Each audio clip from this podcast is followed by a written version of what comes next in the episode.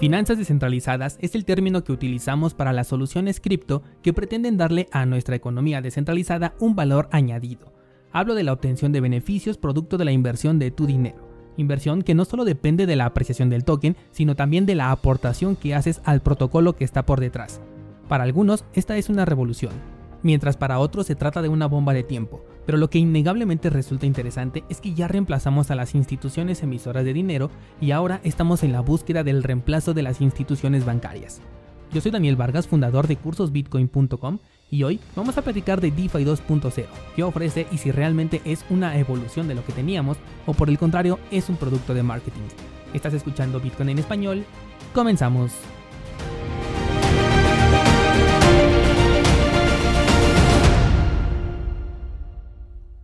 Si ya llevas tiempo en el sector, recordarás ese popular término de la blockchain 2.0 y luego la 3.0, términos de mercadotecnia sacados por los propios proyectos cripto para darle un impulso al marketing de venta de su nuevo token anunciando una evolución en el sector.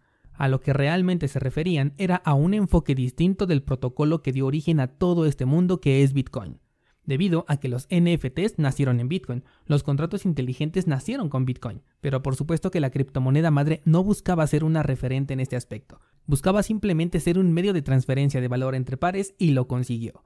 Los proyectos emergentes, las altcoins, fueron las que dieron un enfoque en otras cosas como por ejemplo los smart contracts y tokens NFT, y a esto le llamaron evolución. De ninguna manera estoy minimizando lo que hicieron, pues mira la gran avalancha de innovación que despertó Ethereum, por lo que solo estoy dando contexto de lo ocurrido.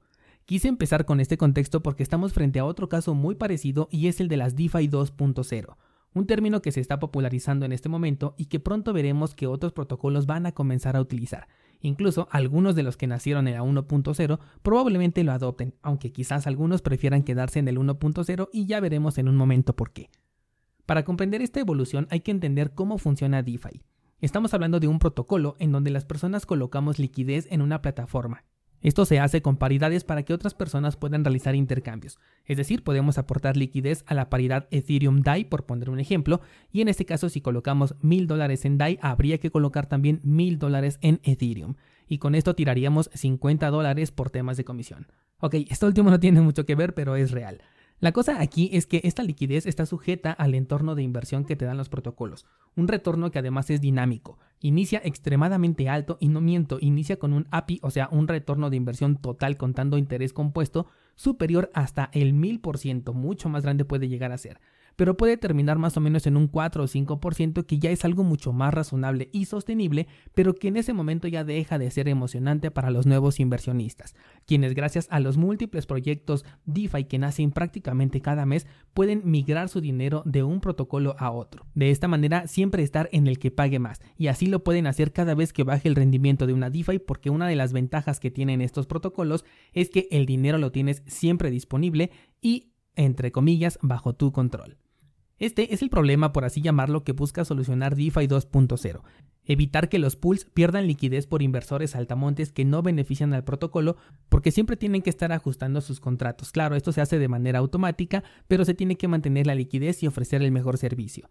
Es muy interesante la forma en que se desarrolló este concepto de la DeFi 1.0, hablándolo desde un punto de vista de espectador, porque como he dicho en muchas ocasiones, yo no participo en las DeFi, solo he experimentado con ellas, pero una vez que eh, ya experimenté me salgo, ¿no? No es que yo deje ahí mi dinero. No es un riesgo que yo quiera correr, además de que la mayoría estaban en su momento en Ethereum cuando hice estas pruebas. En estos protocolos 1.0, las recompensas por dejar tu dinero por aportar liquidez se entregaban en el token nativo de la plataforma, es decir, que te regalaban tokens a cambio de que les prestaras tu dinero. El protocolo usaba tu dinero con la garantía de que en el momento en el que tú solicitaras el reembolso de ese dinero, te lo iban a entregar sin contratiempo alguno. Lo que es importante de este fragmento que acabo de decir es que te regalaban esos tokens. La recompensa era un regalo producto de la inflación, es decir, de nuevas monedas que se ponían en circulación y que obviamente la mayoría quería vender porque era su regalo, lo obtuvieron prácticamente gratis y querían recuperar lo perdido en las comisiones de Ethereum que perdieron por el simple hecho de entrar en estas DeFi. Esto hacía que el token no se apreciara tanto, aunque tampoco vamos a despreciar el rendimiento que dieron algunos de estos tokens y que lo siguen dando. DeFi 2.0 cambia el concepto de que la liquidez sea tuya al concepto de que la liquidez sea completamente del protocolo. Es decir, que ahora ya no vas a prestar tu dinero y obtendrás ganancias en un token nativo que recibirás gratis, sino que ahora entregarás por completo tu dinero a cambio de un token nativo, lo que en otras palabras quiere decir que lo estás comprando. Un token que en DeFi 1.0 te regalaban, por eso recalqué la importancia de ese término en el enunciado anterior. Entonces, si tú tienes ahora mil dólares, los puedes usar para comprar un token especulativo para beneficio del protocolo.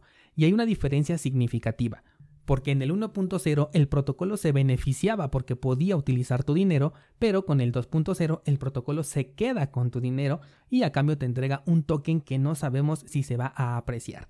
Si el resultado es positivo con este token, recuperas lo invertido y tienes oportunidad de tener ganancia, pero si no funciona, pues te quedas en pérdida. Con el 1.0 tú obtenías un token que podía correr con esta misma suerte, pero tu dinero estaba ahí, solamente mermado por la comisión por transacción que pagaste, pero de ahí en fuera ahí estaba tu dinero. Entonces ahora con DeFi 2.0 se puede considerar que hay un mayor riesgo desde este punto de vista.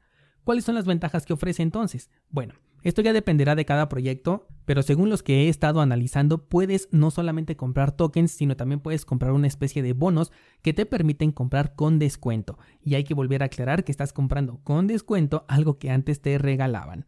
La ventaja del protocolo es que ahora la liquidez ya no sale de su mercado y este dato es público. Eso quiere decir que tú puedes verificar cuánta liquidez tiene el pool y sabes que no va a venir una ballena y que va a quitar un 20% de la liquidez de Tajo para después venderlo y que ellos obtengan ganancias mientras que afectan a todo este protocolo DeFi.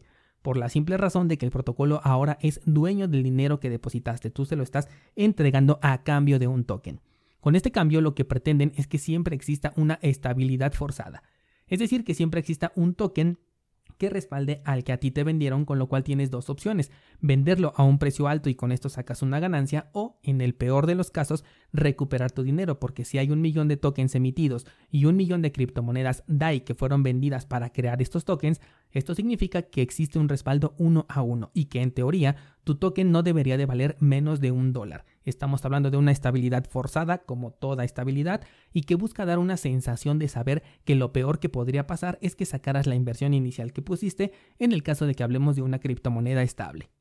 Te soy sincero, en este punto no me gusta, me parece todavía más riesgoso incluso que la versión 1.0, y si no metí eh, dinero en la 1, no lo haré tampoco en la 2. Pero me resulta extremadamente interesante las soluciones que se están buscando. Me decía un descentralizado la semana pasada. Oye Daniel, pero no puede ser el inicio esto de una revolución. Entiendo que existe un riesgo, pero así inician las cosas, ¿no? Y es completamente cierto. Desde la versión 1.0 ya se marcó una pauta para lo que un día vamos a tener. ¿Cuándo? No lo sé, pero un día seguramente tendremos una opción mucho menos riesgosa y que será bastante efectiva. Sin embargo, por el momento decido personalmente no participar más que como espectador. A ti te tocará también tomar tu propia decisión de si metes o no dinero aquí. Ahora vamos con algo que no ha cambiado desde la versión 1 a la 2, y es el control del contrato que resguarda la liquidez. Y es que en este punto es donde se le termina lo descentralizado a DeFi, porque este contrato está en manos de alguien y por más que tengas tus claves privadas en la versión 1.0, ese dinero está ligado a lo que ocurra con el contrato que está controlado. Con la versión 2.0 ocurre prácticamente lo mismo. Esa tesorería tiene un control, que nos venden siempre con el tema de la votación y la gobernanza, pero si te has dado cuenta en los análisis cripto que hago cada mes, casi todos los proyectos se quedan con la mayor parte del circulante.